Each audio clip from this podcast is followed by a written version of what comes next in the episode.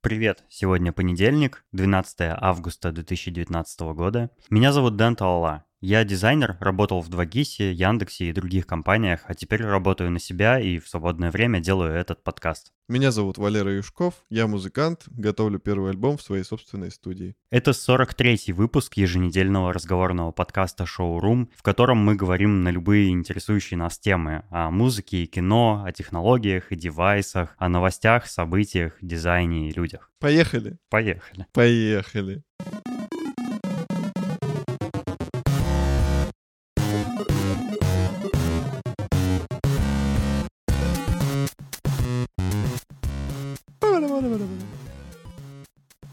Где-то неделю назад в СМИ промелькнула интересная новость о зарплатах космонавтов российских. Ух. Ты ее видел, и какие у тебя мысли возникли по этому поводу?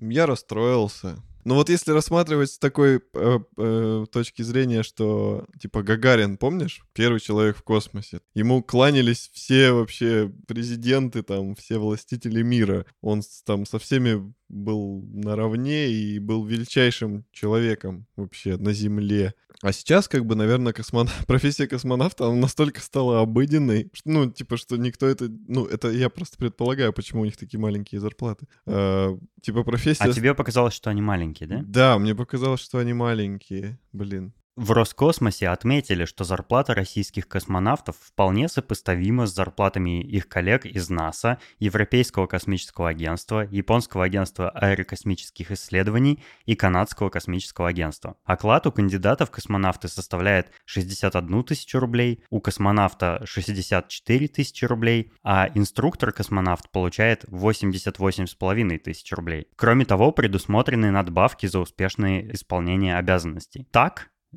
я, кстати, вот меня всегда бесит, когда пишут «так», например. Э, вот, вот это «так» зачем нужно вообще? Просто нельзя сказать «например» там и продолжить, да? Зачем вот это вот «так»? Это так, причем оно звучит так, что они оправдываются. Типа, вообще вся эта статья звучит как оправдание их, их зарплатам. Типа, вы не подумайте, это не маленькое. А вот, типа, у тех там столько же. Так, представители всех трех вышеуказанных должностей могут получать ежемесячную надбавку до 25% от оклада, а также 13-ю зарплату в конце года. Вау. Мы можем э, с тобой говорить, что мы зарабатываем больше, чем космонавты. Вообще, по московским меркам, вот если взять обычного космонавта, такого самого заурядного космонавта, который получает 63,8 тысяч рублей, то есть 63 800 рублей в месяц, даже если учесть, что он получил, получает каждый месяц 25% надбавку, ну то есть там Допустим, 100 тысяч рублей он получает, да, это даже больше э, с надбавкой. 100 тысяч рублей по московским меркам это вообще не очень большая зарплата. Это такая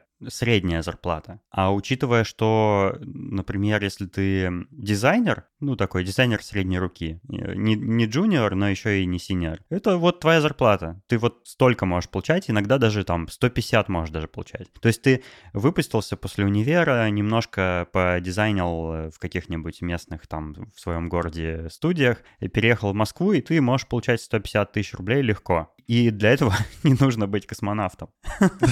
Ну, то есть, мне показалось, что эта новость, во-первых, я не понял, зачем они ее публиковали, зачем вообще они вот раскрыли как бы цены, э, цены зарплаты космонавтов, потому что если это правдивые данные, то это какой-то позор. То есть, ну, это, это реально позор э, для страны э, такие низкие зарплаты таким важным людям. Э, ну, не то чтобы важным, таким суперспециалистам платить такие маленькие зарплаты — это позор. А если это неправда, то нахрена вообще ну, можно было как бы наврать побольше, да? Я бы сказал, что для страны, которая отправила первого человека в космос, такие зарплаты — это позор. Come on, ребята. Вообще в нашей стране, ну, наверное, все, все в курсе, что в нашей стране там достижениями какими-то космическими все время гордились. Ну, там в Советском Союзе особенно и в первое такое постсоветское время говорили, а вот мы там, там первого человека в космос отправили. Вообще, типа, э, космическая индустрия в России очень сильна, и там мы все что угодно могли бы там сделать в космосе. Но при этом такие зарплаты, это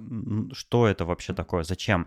Мне кажется, вот космонавты, которые в Роскосмосе работают и летают в космос, они просто вот фейспалм, сидят с фейспалмом и видят эту новость и думают, зачем нас так позорят. Если это неправдивые данные, ну, мне кажется, это, скорее всего, неправдивые данные, э, я не вижу ничего такого сказать, что там э, космонавт России получает там 300 тысяч рублей. Ну, хотя бы 300 тысяч рублей. Хотя для космонавта это тоже... Это такая профессия... Э, эм, ты можешь умереть в любой момент. Про которую говорили, что вот кем ты хочешь стать, когда вырастешь ребенка, да? И он говорит, космонавтом. Это такое что-то такое великое. Это, ну, какое-то такое... Ты стал космонавтом, это достижение. Это реально большое достижение в жизни. До сих пор С такими зарплатами, типа 100 тысяч рублей, как бы неудивительно, что дети больше не хотят космонавтами становиться, потому что став, не знаю, тем же дизайнером или менеджером или там банкиром, можно э, получать как целая команда космонавтов, типа в 5, в 6 раз больше можно получать легко.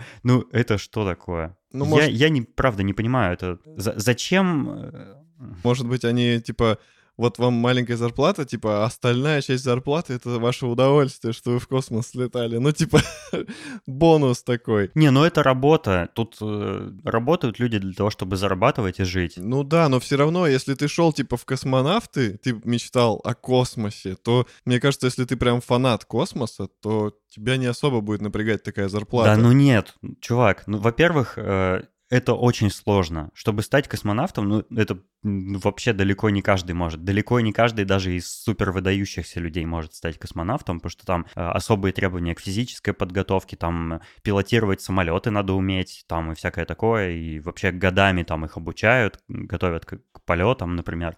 Во-вторых, это страшный вред здоровью. Э, там и есть вроде какая-то небольшая космическая радиация, и кости у них там хрупкими становятся от длительного пребывания в невесомости, и что-то там еще, и, и с ума сойти можно, и наверняка, ну, я не знаю, я достоверно сказать не могу, но я слышал там в разных местах, что это вообще опасная для здоровья профессия, и э, ты вот эти вот э, деньги, которые будешь там 100 тысяч рублей, да, ежемесячно получать, ты будешь все откладывать на старость, потому что тебе всю старость придется лечиться. Ну Даже ну, если у тебя государство предоставляет тебе полную там максимальную страховку, да, медицинскую, ну все равно, ну какой ты считаешь должна быть у космонавта зарплата? Ну я считаю, что минимум, прям минимум, вот без всяких вот этих процентных надбавок, про которые они хвалятся, а, я думаю, ну 1500 минимум прям. Вот я абсолютно... У меня такая же в голове мысль была. Ну, полмиллиона точно нужно. Во-первых, это супер редкая, супер уникальная, важная, опасная профессия. Э, таких не бывает больше профессий. Там даже если ты пожарный, или ты хирург, или там что-то еще, ты можешь получать больше вполне, да. Но редкость, уникальность и риск тут, конечно, выше всех у космонавтов. Ну, на, на мой взгляд, такой ну, да. субъективный. Это же такая неосвоенная еще, можно сказать, э, область. Ты, ты, как бы, любой твой полет, любой твой выход в космос может а, обернуться твоей смертью. Да даже на старте ракеты ты уже ну можешь ну, да, гореть. Да. Ну, это прям рулетка. Я согласен.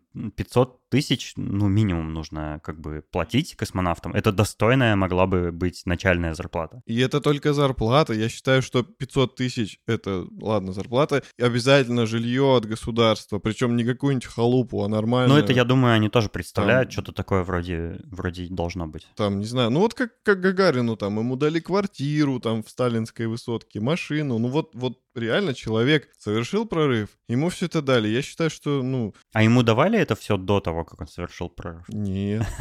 Ну, это уже да, это уже тема для э, дискуссии Знаешь, мне кажется, что они все-таки врут а, в этой статье. Ну, я с тобой согласен. И мне кажется, ну, опять теория заговора и все такое, но, наверное, так делают, чтобы народ, типа, не возмущался, что у него маленькая зарплата. А, я об этом тоже думал. Человек такой прочитает, ну, из, из региона какого-нибудь прочитает, о, космонавт получает 60 4000 рублей, а я, в принципе, неплохо это зарабатываю, ну, по сравнению с космонавтом, да, всего, да, да. всего на 12 тысяч рублей меньше, да? Но, come on, э, 64 тысячи рублей, ну, условно говоря, это тысяч, тысяча долларов. И они еще говорят, ну вот в СМИ, что, ну, типа Роскосмос заявляет, что это сопоставимая зарплата там с НАСА. Вы хотите, во-первых, э, давайте определимся, что значит сопоставимая зарплата. Там, наверное, имеется в виду какая-то поправка на э, расходы, да, ну, то есть какие в Америке расходы, такие зарплаты, то есть выше, угу. да.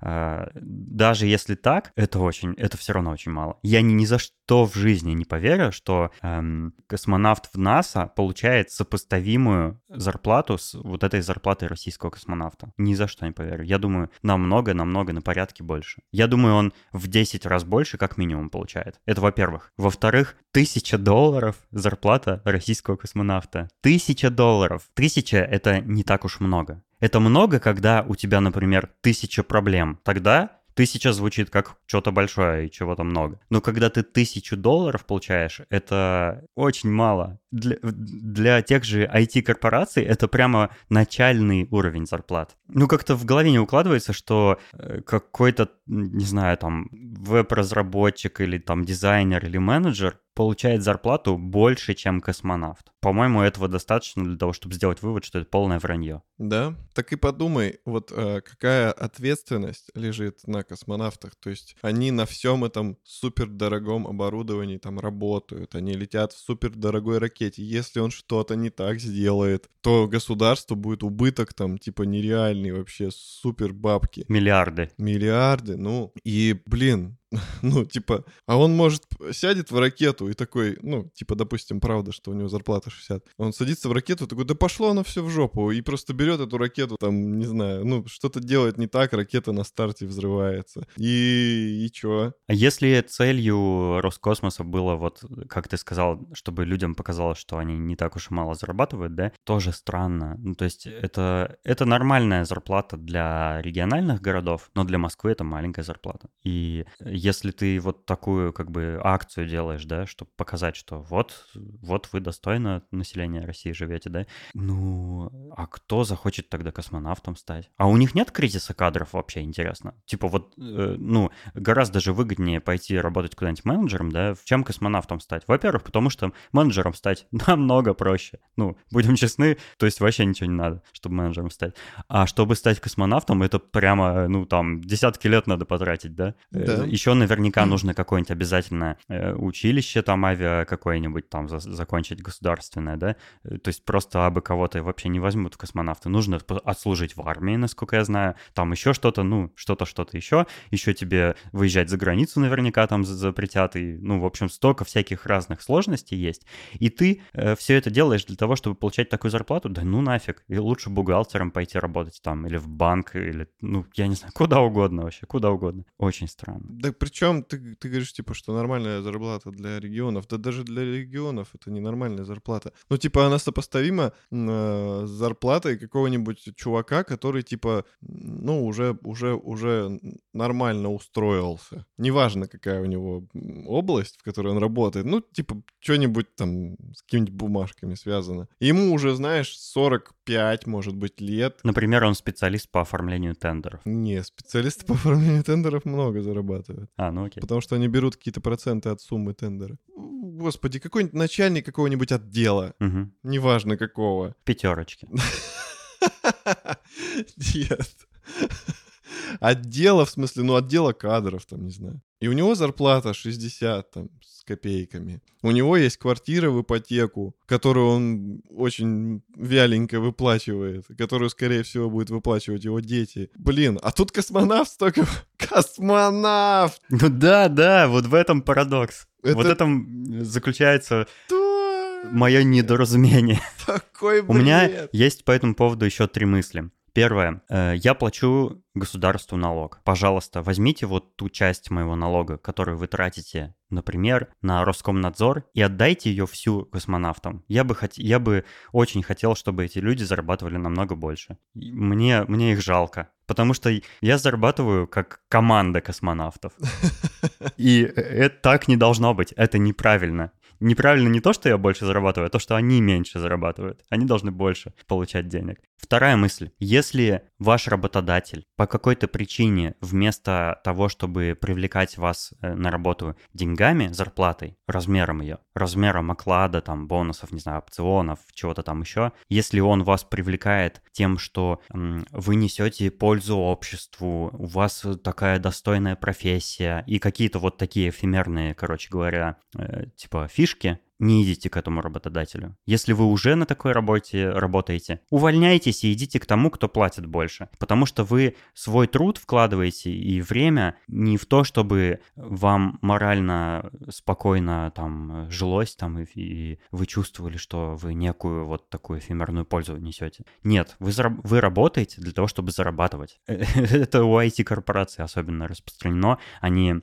говорят, нет, у нас не низкие зарплаты, ведь мы вот такие вот э, новшества делаем, мы развиваем индустрию там. Э, эм, я об этом уже, кстати, разговаривал э, в подкасте Cast, когда мы говорили про зарплаты в Яндексе, и я сказал, что ну там вообще мало платят, короче говоря. И да, Яндекс в том числе через своих э, евангелистов, вот медийных личностей, утверждает, что э, зарплата это не все, что человек получает, работая в Яндексе. Нет, это, это к сожалению, все.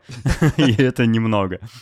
Вот. Э, третья мысль, э, это мое, ну это смешно будет, конечно, но мое обращение к космонавтам российским. Уважаемые, любимые российские космонавты, увольняйтесь нафиг из Роскосмоса, эмигрируйте в США или в Японию или в Канаду или куда-нибудь в Европу и работаете в тех космических корпорациях. Они будут платить вам достойную зарплату намного больше, чем в России. Ну, это так, так нельзя жить. Задумайтесь над тем, что вы делаете. Если вы даже очень патриотично настроены, э, я думаю, вы можете попробовать найти работу на каких-то частных предприятиях, которые каким-то опосредованным образом с космосом связаны. Или, или, ну, или просто там устроитесь в НАСА. Вы будете точно такую же пользу человечеству приносить, но просто в другой стране.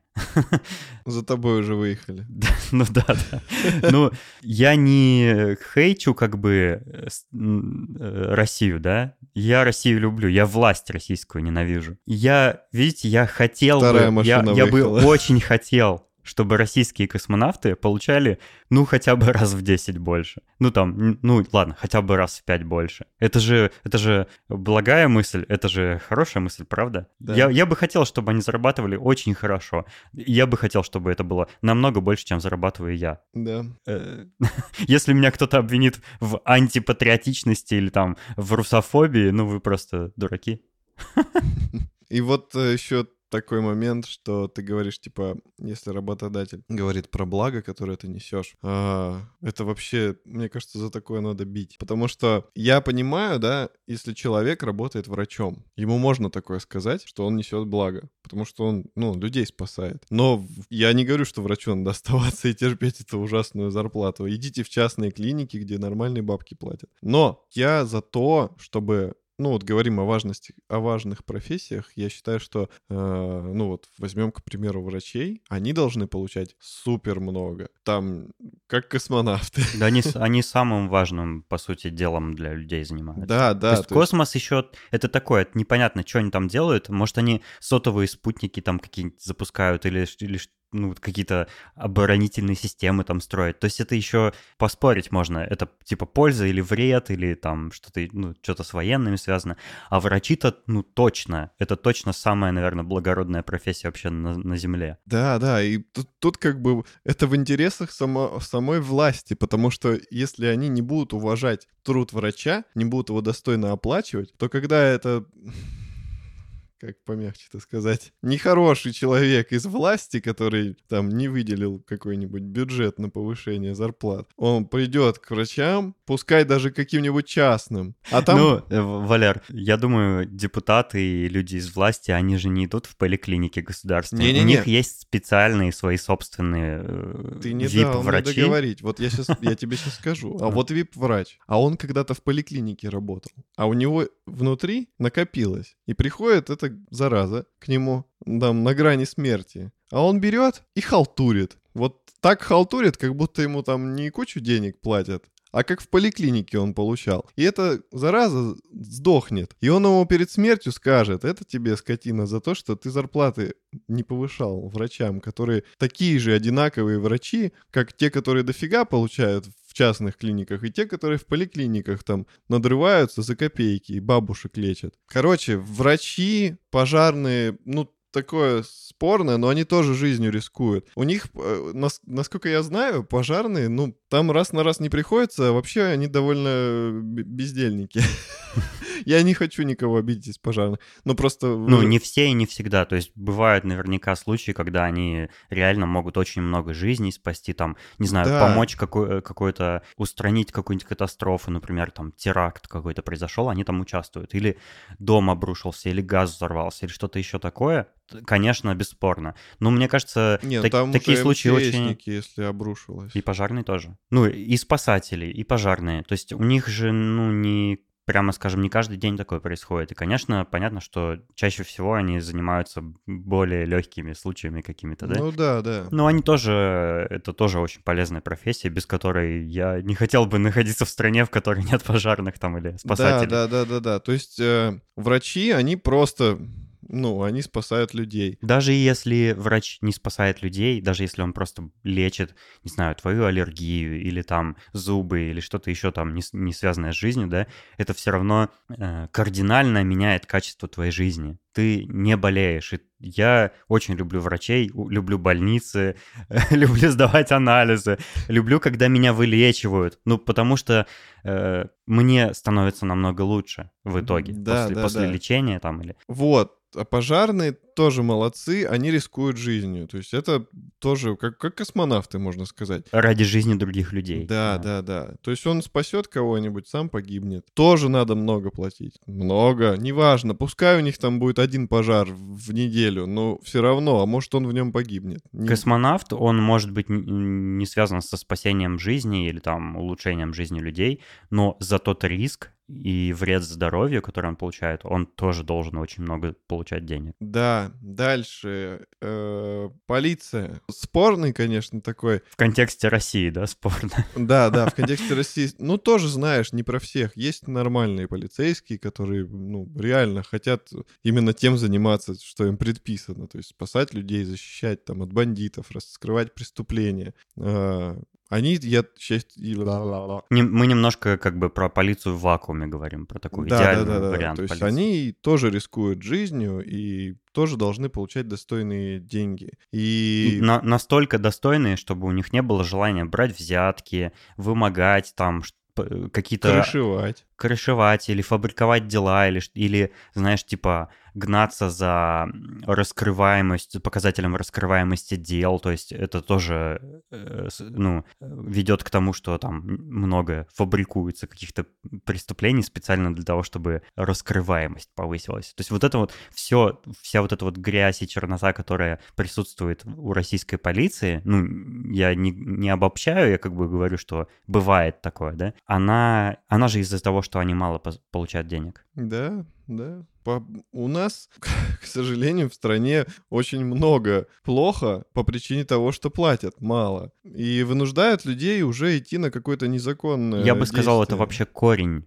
любых бед России. Это низкие зарплаты. Да. Вообще все проблемы из-за этого. Цены растут. Мы опять такую политику сейчас пошли. Цены растут, на все. Зарплаты при этом не растут. Как так вообще можно жить? Причем Э, учитывая, что очень много товаров э, мы импортируем, и ну, мы покупаем и пользуемся импортными товарами, которые дорожают, потому что, ну, там, потому что все хорошо у них с экономикой. А у нас э, из-за того, что там рубль дешевеет, нам все больше и больше денег на эти товары тратить приходится, при том, что зарплаты не растут. Жить становится, ну, объективно сложнее. Да, и ты начинаешь уже придумывать какую-нибудь дичь, чтобы лишнюю копеечку заработать. Уже блин, даже космонавты начинают там, наверное, что-нибудь химичить с такой зарплатой. Халтурить, колымить. Воруют там плутоний какой-нибудь. Сегодня вот э, пять рабочих дней я, значит, в космос летаю, а в субботу и воскресенье я вот там полечу в космос где-нибудь на стороне еще. Ну, чтобы подзаработать немножко, да. Или, или, или буду на Uber разводить, развозить людей. Ну, по планетам. По космодромам. Да, да, вот. Немножко грустно это все, но я надеюсь на лучшее. Я надеюсь, что со временем как-то должно все наладиться. Я тоже на это надеюсь. Еще немножко дополню про полицию, просто пример из жизни. В фирме, где я работаю, произошел случай, что сотрудника немножечко обдурили на 60 тысяч рублей. Сотрудник нашей фирмы попросил выставить счет за товар, который мы покупаем у другой фирмы. Мгм. Другая фирма выставила нам счет. Сотрудник уже собирался оплатить, как ему вдогонку приходит другое письмо. Мгм. Типа, не могли бы вы не на вот этот счет оплатить, а на ИПшный. Не на ООО, а на ИП. Мгм. А так как мы эту фирму уже давно знаем, мы подумали, ну, типа, ладно, без проблем, ну, мало ли там, какие у них задачи. И сотрудник оплатил этот счет на ИП.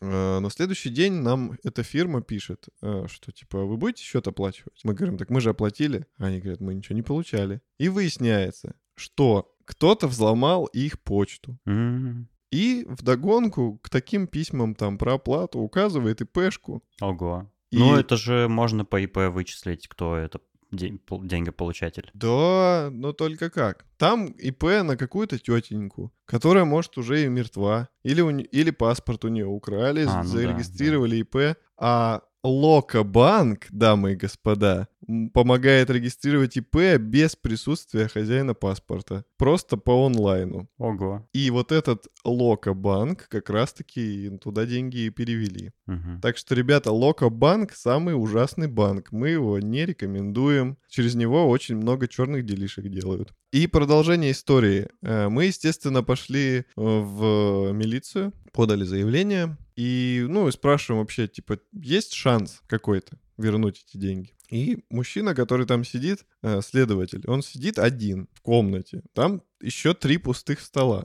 Куча папок, куча стеллажей с папками. И он сидит вокруг этих папок и говорит, я здесь один на этот участок работаю. Вот это все, говорит, вокруг, это все незаконченные дела. И типа вы мне сейчас еще одно принесли. Ну, ему нужно заняться тайм-менеджментом каким-то, наверное, как-то эффективнее работать.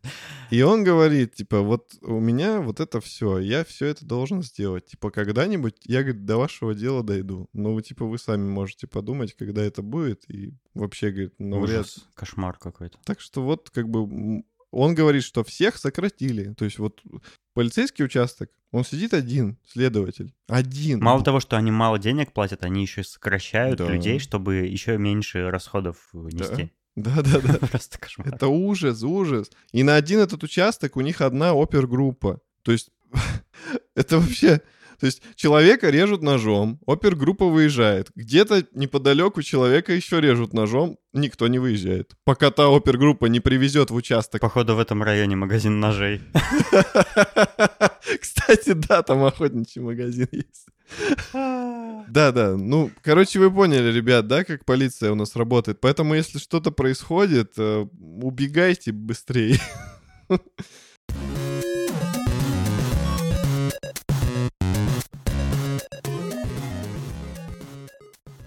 Я тебе уже рассказывал, но нигде больше не рассказывал никому. Никому Оу. больше в это не посвящал никого. О, Но сейчас поделюсь этим со всем миром, со всеми слушателями нашего подкаста, нашими дорогими слушателями, которых мы очень любим. Честно. Да. Я нашел какую-то статью, в которой говорил, я, к сожалению, ее уже не могу э, найти эту ссылку, но там говорилось о том, что... А, это на Reddit было, потому что... Там говорилось о том, что несмотря на то, что родители, вот, э, ну, предыдущее поколение, скажем так, условно, абстрактное предыдущее поколение, обвиняет детей современных в том, что они такие развязанные, разнузданные, и э, налево и направо, значит, со всеми подряд спят, и, значит, промискуитет у них там процветает и все такое. Э, На самом деле какой-то институт американский подсчитал, провел какой-то массовый опрос и выяснил, что их поколение, поколение вот этих родителей, на самом деле сексом занималось гораздо больше, чем нынешнее поколение, то есть их дети. Детей настолько запугали там болезнями, там, спидом, э, всякими проблемами. Они, в принципе, меньше вообще сексом в целом заниматься стали. И они меньше употребляют наркотики, э, пьют и все такое. И э, мне от этой новости стало смешно, во-первых, а во-вторых, радостно за то, что, ну, на мой взгляд, это прикольный такой показатель, говорящий о том, что люди эволюционируют. Каждое новое поколение, несмотря вот на то, что мы там постоянно брюзжим, что фу, музыка отстойная стала, кино тупое, там игры э, неинтересные и вообще все искусство катится к черту. На самом деле я искренне верю в то, что люди эволюционируют, и каждое новое поколение, оно становится умнее, культурнее, воспитаннее, образованнее и вообще морально и этически лучше, чем предыдущее. По-моему, вот это их э, исследование по поводу там э, занятий сексом, оно как раз об этом говорит. Как ты считаешь? Да я даже не знаю. Опять же, никто свечку не держал. Как они все это вычисляют, я не знаю. Просто опросили население, там, сколько у вас там было половых партнеров, например, сколько у вас там было романов э, там в молодости, допустим, и сколько, и то же самое спросили у современного поколения. Ну, допустим так, даже если, даже если там часть наврала, э, ну, из респондентов, ну, все равно какое-то можно мнение составить. Ну, понятно, что поколение там вот как в 60-х годах, типа там так вот это все. Понятно, что, что там столько секса было, что никаким следующим поколением, по-моему, не переплюнуть. Чем они занимались при мне? Они устраивали оргии, они плавали в бассейне. Да, и наркотики не так сильно запрещены были. Они потому что в то время только появлялись. Ну да, это правда, но в итоге-то что, какой результат? Сексом тогда занимались больше, чем сейчас. Так это ж плохо. Да, но с другой стороны, наверное, возможно, не знаю даже как сказать, возможно, люди счастливее все равно становятся со временем, потому что, ну, во-первых, меньше болеют из-за ЗППП. Э, возможно, люди более тщательно относятся к выбору партнеров по жизни, я имею в виду. Не, не половых партнеров, а партнеров, с которыми они проводят жизнь. В итоге, возможно, люди там более счастливы в браке. Даже несмотря на там постоянно растущее количество разводов, те, которые не разводятся люди, они, наверное, более счастливо живут. Просто те, которые раньше не разводились, они несчастны в браке были. Мне кажется, сейчас очень много... Ну, это я хочу объяснить, почему секса стало меньше. А, думаю, что сейчас вот в эпоху цифровых технологий, вот каких-то вообще новшеств, э, типа порнография фотография очень доступна. А, можно пойти в секс-шоп и купить тысячи разных приблуд, чтобы получать удовольствие, типа, еще круче, чем от обычного секса Хорошо слово выбрал, приблуд. Ты можешь получить секс в любой момент, не имея партнера. Поблудить. Да, различными способами. У тебя есть порнография, ты можешь смотреть на секс, не участвуя в нем. И рукоблудить. И рукоблудить, да. И это все 24 часа, 7 дней в неделю ты можешь делать. И... Но мы это не советуем. Я советую. Это ж весело. Только главное воду пить и питаться нормально, чтобы у тебя вырабатывалось. Ну и душ принимать. Да. Так Короче, почему секс это меньше стало? А, ну, Из, Из-за доступности э, да, альтернатив? Да, да. Сейчас очень много всего. Ну, типа, допустим, женщина пыталась найти себе мужчину нормального. Там один раз попался дурак, второй раз попался дурак. Потом она купила фалоимитатор. И жизнь ее преобразилась. Да, да, да. То есть она начала получать э, удовлетворение и уже не так активно искать, допустим, партнера. У нее больше времени там уходит теперь на работу, на какое-то самосовершенствование. Она может заниматься там хобби, каким-то искусством, рисовать картины, не знаю, бегать, спортом заниматься. Не связываясь с этими идиотами. Да, не связываясь с идиотами, и она все равно имеет сексуальное удовлетворение, причем такое, какое она хочет. То есть она контролирует ситуацию, она может там себя до такого оргазма довести с помощью всяких этих штучек, что мужчина никогда не доведет до такого оргазма. Но а, здесь есть две стороны. Она как бы отдаляется от классических отношений. То есть э, мужчина-женщина, любовь, романтика, вот это все. Ну, от социально. Да. И она переходит к таким чисто, знаешь, механическим каким-то, механическое получение удовлетворения, и это может негативно, скорее всего, как-то на психике все-таки отразиться, потому что, ну, человек... Ну, человек становится более замкнутым. Да-да-да. Человек все-таки существо биологическое и социальное, как говорила наша преподавательница. Э, И ему нужен партнер. То есть ему нужны разговоры, ему нужно взаимодействие, ему нужен секс все-таки с человеком. Хорошо, что мы с тобой всегда можем поговорить. И точно то же самое с мужчинами. Мне кажется, что сейчас очень многие стали выбирать такой путь. Э, Путь э, получения удовлетворения не от второго человека, а с какими-то девайсами или ну, традиционным путем рукоблудия. Мой знакомый в Твиттере недавно приводил статистику, как изменились там с к- с 80-х, кажется, годов э, способы знакомства людей. Ну вот э, ради отношений имеется в виду. И раньше очень много было людей, которые знакомились, например, на работе, там, библиотеке, ну, условно говоря, на улице, там, в парке и так далее. Сейчас э, самые две популярные среды знакомств — это с огромным-огромным-огромным отрывом интернет, ну, то есть сервисы знакомств, там, Тиндер и так далее. Потом э, гораздо в меньшей степени идет бары, и причем этот, э, эта среда выросла по сравнению с предыдущими годами, там даже десятилетиями в барах чаще знакомиться стали. А все остальное ничтожно мало. Во всех остальных местах люди практически перестали знакомиться. А что виной тому? Интернет и его развитие в мире. Совершенно верно, но я не рассматривал бы это в негативном ключе. То есть, да, причина этому интернет, но я бы не сказал, что вина, потому что познакомиться стало гораздо проще. Не нужно выходить, искать физически там какие-то э, людные места, да, где есть девушки. Можно просто там 30 девушкам в интернете написать, кто-нибудь да ответит. да? Ну вот видишь, а, а романтика-то ушла. Ну, ее, романтика? можно уже при встрече как бы получить эту романтику, создать. Ну знаешь, вот, допустим, ребенок спрашивает, мам, пап, как вы познакомились? Да, в Тиндере. Потом имена узнали уже. Ну да, да, то есть потом как-то закрутилось, типа, ну, встретились просто перепихнуться. Мой бывший коллега из Яндекса познакомился со своей женой в метро. Я, когда услышал это, мне это показалось самым романтичным на свете. Господи, да вы познакомились не в интернете, это уже многого стоит. Привет, Илья. Тиндер. Новый способ замечательных знакомств появился. Это же здорово.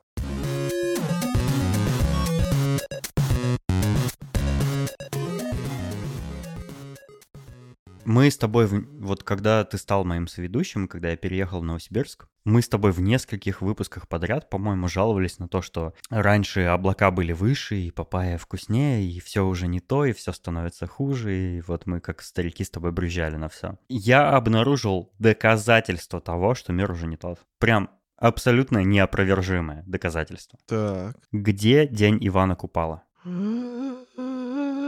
Ты задумывался над этим? Ты помнишь, как в детстве в нашем этот день проходил? Какое это было событие, которое все лето ждали, ну не все лето, но там пол-лета мы ждали ради дня Ивана Купала. Я с балкона всех поливал. Да, эти ведра с водой, водяные пистолеты, все ходили на улице мокрые, все боялись выйти на улицу, потому что ты точно оттуда сухим не вернешься. Э, Дети бегали с ведрами по всем улицам, по паркам, там пугали прохожих, обливали. В общем, вода в воздухе стояла просто. Я думаю, в городах влажность в этот день подскакивала просто Да, ужасно. да. А знаешь, эти еще у домов же снизу был кран для полива у всех. Да-да-да. И там все набирали... дети бежали там очереди были. гаечным ключом, откручивали, потому что вентиля никогда не было, все Да. гаечным ключом откручивали и Я набирали. помню э, дни Ивана Купала в городе, когда мы с соседом э, постоянно с ведрами с этим таскались, там, толпами друзей. Я помню на даче, когда ты просто идешь наполнять ведро, а тебя кто-то из-за забора обливает, обкатывает с ног до головы. Это было супер весело. Я помню, как я на велике э, в городе очень быстро ехал, у- уворачиваясь на ходу от льющейся на меня воды, от водяных пистолетов, от этих выстрелов водой. Это так было здорово. Сейчас это все исчезло полностью. Вообще совершенно. Да-да-да, я, кстати, в день Ивана Купала ехал на машине, и робкий мужчина высунул маленький водяной пистолетик на светофоре и слегка попшикал в сторону переходящих пешеходов через дорогу. Все, это был... Нифига себе, это невероятное проявление этого дня. Это был Я не видел вообще ничего. Как будто это был обычный, как и любой другой день летний. То есть, э, я не понимаю, то есть это, это ушло навсегда. Сейчас никто не занимается в этот день никакими обливаниями. Ну, наверное, где-нибудь есть какие-то исключения, но вот в крупных городах, в Москве, в Новосибирске, сколько там я лет не провел и там, и там, нигде я не видел, чтобы обливались. Знаешь- А это же так весело, это так классно. Мне, мне кажется, что просто сейчас у всех в карманах появились дорогущие смартфоны. Это первая мысль, которая мне пришла в голову. Ну, ты, конечно, уже сейчас не обольешь человека, потому что если у него там не водостойкий Он тебя телефон, засудит. все, ты получишь по башке и все такое. Ну ладно, допустим, телефон можно в этот день дома оставить и просто выйти на улицу, просто для того, чтобы специально повеселиться. Выйти с водяным пистолетом хотя бы, да, пообливать прохожих там, ну... А у них хоть- тоже телефон. Хотя бы которых ты явно видишь, что вышли за тем же самым. Тогда мне кажется, что надо просто вот, знаешь, типа есть фестиваль в, в Испании, кажется, что они помидорами там кидаются. Мгм. Вот мне кажется, что надо Иван Купалу просто так же как-то организовывать и устраивать реально мероприятие, где все организовано будет. Типа там прям какое-нибудь сражение устраивать, допустим, чтобы вода была цветная, можно там одеться в белое, допустим, ну типа пейнтбола что-то устроить, там Мгм. устраивать сражения, все друг друга поливают, прям выделить под это какой-нибудь, не знаю, парк, площадь, ну и масштабно это все там с каким-нибудь концертом, там музыка, фейерверк, вот как-то так это все обыграть, ну типа чтобы традиции все-таки не забывались этого дня, но в то же время, допустим, чтобы предотвратить какие-то негативные стороны, типа там намоченного айфона или важных документов, допустим, каких-то. А еще ты знаешь, что такое ночь творила? Когда прыгают через костер девушки. Ну да, да, но еще всякие другие проявления э- этой ночи есть. Я знаю, что Ильин день, когда он в воду написал, что купаться нельзя. Когда вода цвести начинает, да. Короче, э, я помню в детстве, что ночь перед днем Ивана Купала называлась «Ночь творила». Причем непонятно, кто такой творила, и почему эта ночь, и откуда это взялось. Я это вспомнил недавно, потому что я проходил, ну, я гулял с собакой увидел на гараже надпись «Ночь творила» и дата, какой-то 2003, что ли, год там стоял. И я подумал, черт возьми, я никогда не задумывался, откуда это пошло. Как хорошо, что сейчас уже есть интернет, в котором можно об этом узнать. Я поискал, и я понял, что вообще как бы небольшая справка. В детстве была такая ночь перед днем Ивана Купала, когда э, подростки выходили на улицы поздно вечером, в буквальном смысле творили всякие, вся- всякую дичь. Разбивали окна, красили баллончиками с красками надписи на, на домах, там, на ларьках, на всем таком. Ломали там ветки деревьев, там, и всякое такое. Ну, в общем, э, безобразничали, грубо говоря. Я поискал, и оказалось, что э, об этой штуке знают исключительно в нескольких сибирских городах. Нигде в Москве, ни в Питере, ни где-то в других регионах не слышали вообще никогда. Ну, может быть, там кто-то из Новосибирска кому-то рассказал, но вообще это не распространено и нигде не, никак не популяризировано. Не, ну подожди, а в Википедии это как объясняется как-то? В Википедии ничего об этом нет, но есть там несколько источников, вот, видимо, какие-то тоже новосибирцы или красноярцы задумались и написали там в ЖЖ и в каких-то блогах про вот эту ночь. И оказалось, что это чисто изобретение сибирских гопников. Никакой, никакой традиции не существует, никакого Нифига. языческого праздника не существует. Я Просто всю жизнь думал, что это типа, ну, Иван Купала, ночь творила, все, ну, типа, это из одной истории. Так и есть, но это из одной истории, при- придуманной в Сибири, грубо говоря. Обалдеть. Вообще офигеть. Мы- Мы уникальные, ты понимаешь? Мы знаем, ну, типа, ну, я не знал, но я знал, что такое есть вообще, слово там, событие. Ну вот такие дела. Офигеть.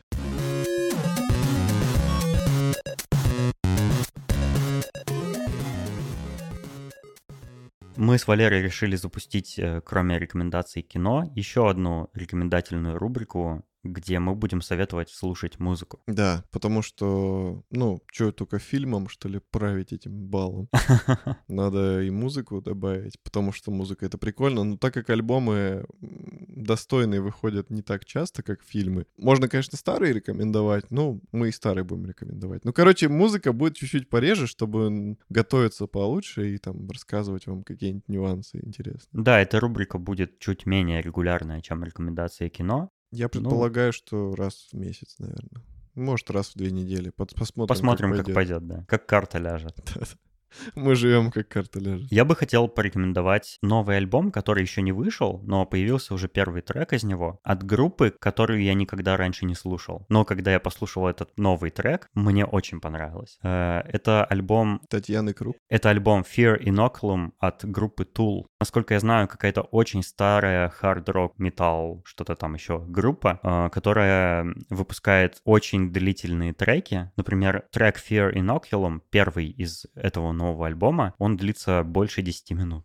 И он очень крутой. Он с крутыми гитарными соло. Там такие классные инструменты. Она очень тяжелая. И ее прям вот на хороших колонках можно просто заслушаться. И получить очень много удовольствия. Я думаю, вот там весь альбом такой классный будет. Оказывается, что группа очень старая, и она не выпускала э, ни альбомов, ни новых песен уже около 13 лет. И вот они готовят новый альбом. Я советую послушать хотя бы этот трек, начать с него. Он, он впечатляющий. Мне очень понравилось. А ты что Круто, посоветуешь? круто. А, я бы хотел порекомендовать э, новый альбом группы Black Keys. А, он Let's называется Rock. Да, Let's Rock. Причем интересный факт, почему Let's Rock и почему на обложке изображен электрический стул. А, это, по-моему, блин, вот я нем- нем- немножечко забыл, правда. Но я думаю, не страшно. Либо последний а, заключенный, которого казнили на электрическом стуле, либо первый в каком-то штате. А, Ему сказали, типа, ваши последние слова. И он сказал, let's rock. Ого, И типа его зажарили на электрическом стуле. Вау. Вот, поэтому Ну, такая... в смысле, такая казнь это не крутяк, конечно, но Да, да, ситуация ситуация крутая. крутая. Как будто из какого-то фильма. Вот. Они очень долго не выпускали альбом, лет шесть, может быть. И поэтому все очень сильно ждали. Солист занимался сольными проектами, ударник занимался какими-то сайт-проектами, там помогал другим музыкантам, э, рожал детей.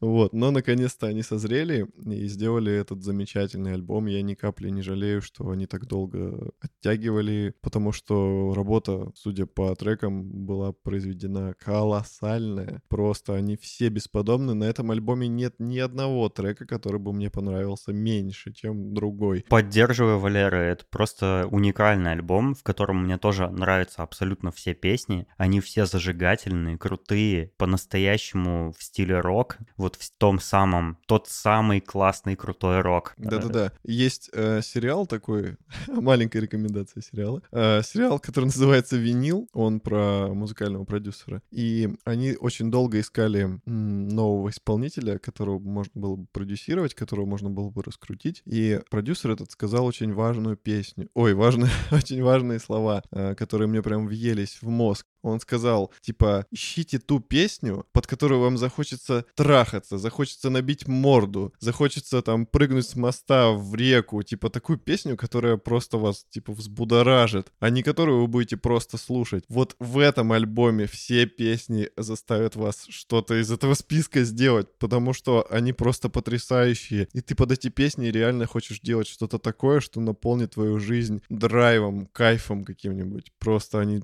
офигенные, хочется спрыгнуть в машину, педаль в пол и в закат уехать. Я люблю в целом группу Black Keys, у них очень крутые, ну, у них очень много крутых песен, таких знаменитых, типа Little Black Submarines и так далее. Но об этом альбоме мне Валера сказал, хотя я, его с этой группой, как оказалось, познакомил, э, но я не следил за, том, за тем, что они выпустят или там собираются. Валера мне сказал, и я очень ждал тоже этот альбом, и когда он вышел, я слушал его на репите несколько дней подряд, я не мог остановиться и слушаю до сих пор, потому что, ну, он просто великолепен. Да-да-да. Как и Валера. Спасибо. Я бы хотел выделить, э, ну, просто, не знаю, песню, с которой, может, вы начнете слушать эту группу. Начните, я я бы посоветовал начать с первой и по порядку прям вот их послушать все. Ну да, а я просто чисто для разнообразия посоветую Firewalk With Me. Она классная, там будет очень кайфовое соло. О, господи, аж захотелось включить. Это просто ребята очень большие молодцы. Я считаю, что они сохраняют вот, вот этот настоящий рок, который каким он должен быть. Они, они, можно сказать, ничего такого в него не, при- Абсолютно правда. не привнесли в него ничего такого, ну, нового. Может быть, это и хорошо. Да, и это и хорошо. То есть они, при- не приде- они придерживаются таких классических э, школ, типа Led Zeppelin, там, не знаю, White Stripes, то есть вот что-то такое, прям классный вот звук. Фу, Мой папа сравнил Black Kiss с Bee Gees. Потому что они созвучны. Ну, В смысле, название. не- Не-не-не, именно по стилю. Я такой, чё? Там же вообще диско какое-то. Не. Биджис тоже классная группа, но это немножко все-таки другое. Короче, они молодцы, они сохраняют вот эту старую школу и потрясающе звучат. Хотя ребята начинали вообще с того, что первые их альбомы были записаны в подвале на катушечный магнитофон. Вдвоем, просто вдвоем. да. Представляете, вдвоем в подвале записать альбом, чтобы он так бомбанул. Видишь, Валерон, даже они мо- смогли. Ну, а я без катушечного магнитофона, видимо, не справлюсь. В общем, послушайте Tool и Black Keys. Особенно, конечно, Black Keys, потому что они бесподобны. Да.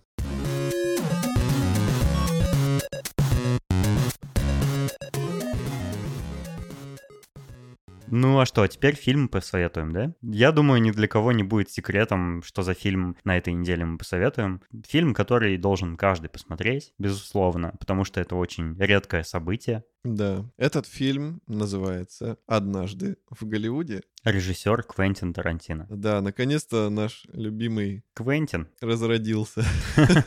Мы очень ждали. Он редко, да, выпускает фильмы. У него, у него около 10, что ли, фильмов или что-то такое. Ну, учитывая там две части «Убить Билла» и так далее. Все его фильмы крутые. Если вы какие-то из них не видели, я вам очень завидую, потому что вам еще предстоит их увидеть. И срочно это сделайте. И вы сейчас прям можете сходить э, в кино на «Однажды в Голливуде», который тоже замечательный. Да, там потрясающая музыка, потрясающая картинка и очень классный сюжет. Мы вчера с Валерой сходили, вот только свежие впечатления. Да, да, да. рассказываем вам. Сходили в кино, посмотрели его. И на всякий случай, если вы не в курсе, а, о чем этот фильм, то есть как бы, а, если вы даже не знаете преамбулу этого фильма, вы можете почитать в Википедии статью о деле на Cielo Drive. Да, даже не так. Вы можете прочитать про Романа Полански, Да, а потом это- будут вытекающие это- последствия, я думаю. Это история о том, что случилось с семьей Романа Полански. И Тарантино в своей манере интересной показывает нам эту историю. Валера, мне больше всего меня поразило, удивило, напугало и вообще взбудоражило, конечно, кульминационная сцена. Это было невероятно круто. Ты, ты видел, как я дергался Да. в кресле, когда смотрел? Я пугался, я смеялся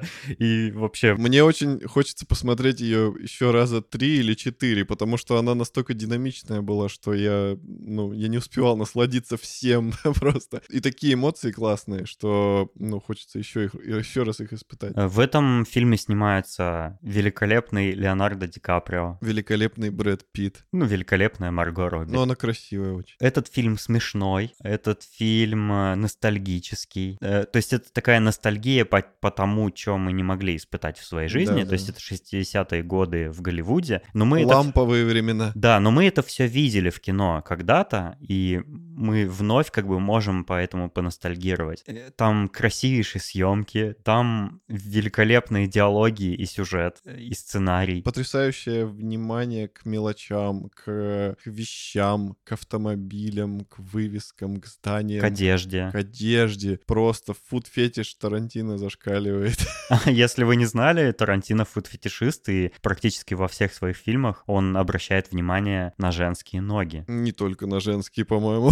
И на... Возможно, Еще да. очень много внимания обуви. Вот заметил, да, много кадров Да. начиналось именно с ног. То есть Там такие классные были мокасины с мягкой Брэда кожаной Питта, подошвой. да-да-да. М, Я прям... это индейские Хочу мокасины. такие Ну, мы не можем сказать ничего конкретного про этот фильм, чтобы не портить Не ваши да, да. впечатления, предстоящие вам. Этот фильм, безусловно, обязательно нужно идти и смотреть. Причем вне зависимости от того, какие у вас предпочтения в кино. Да. Это фильм «Событие». э, Очень редкое событие. Фильм Тарантино. Ну, come on. Это как, не знаю, как метеорит, который раз в несколько лет пролетает. Да. Это как солнечное затмение. Да, да, да, да, да, во, во, молодец, правильно подобрал. Приятного просмотра. Да, да, вы не пожалеете.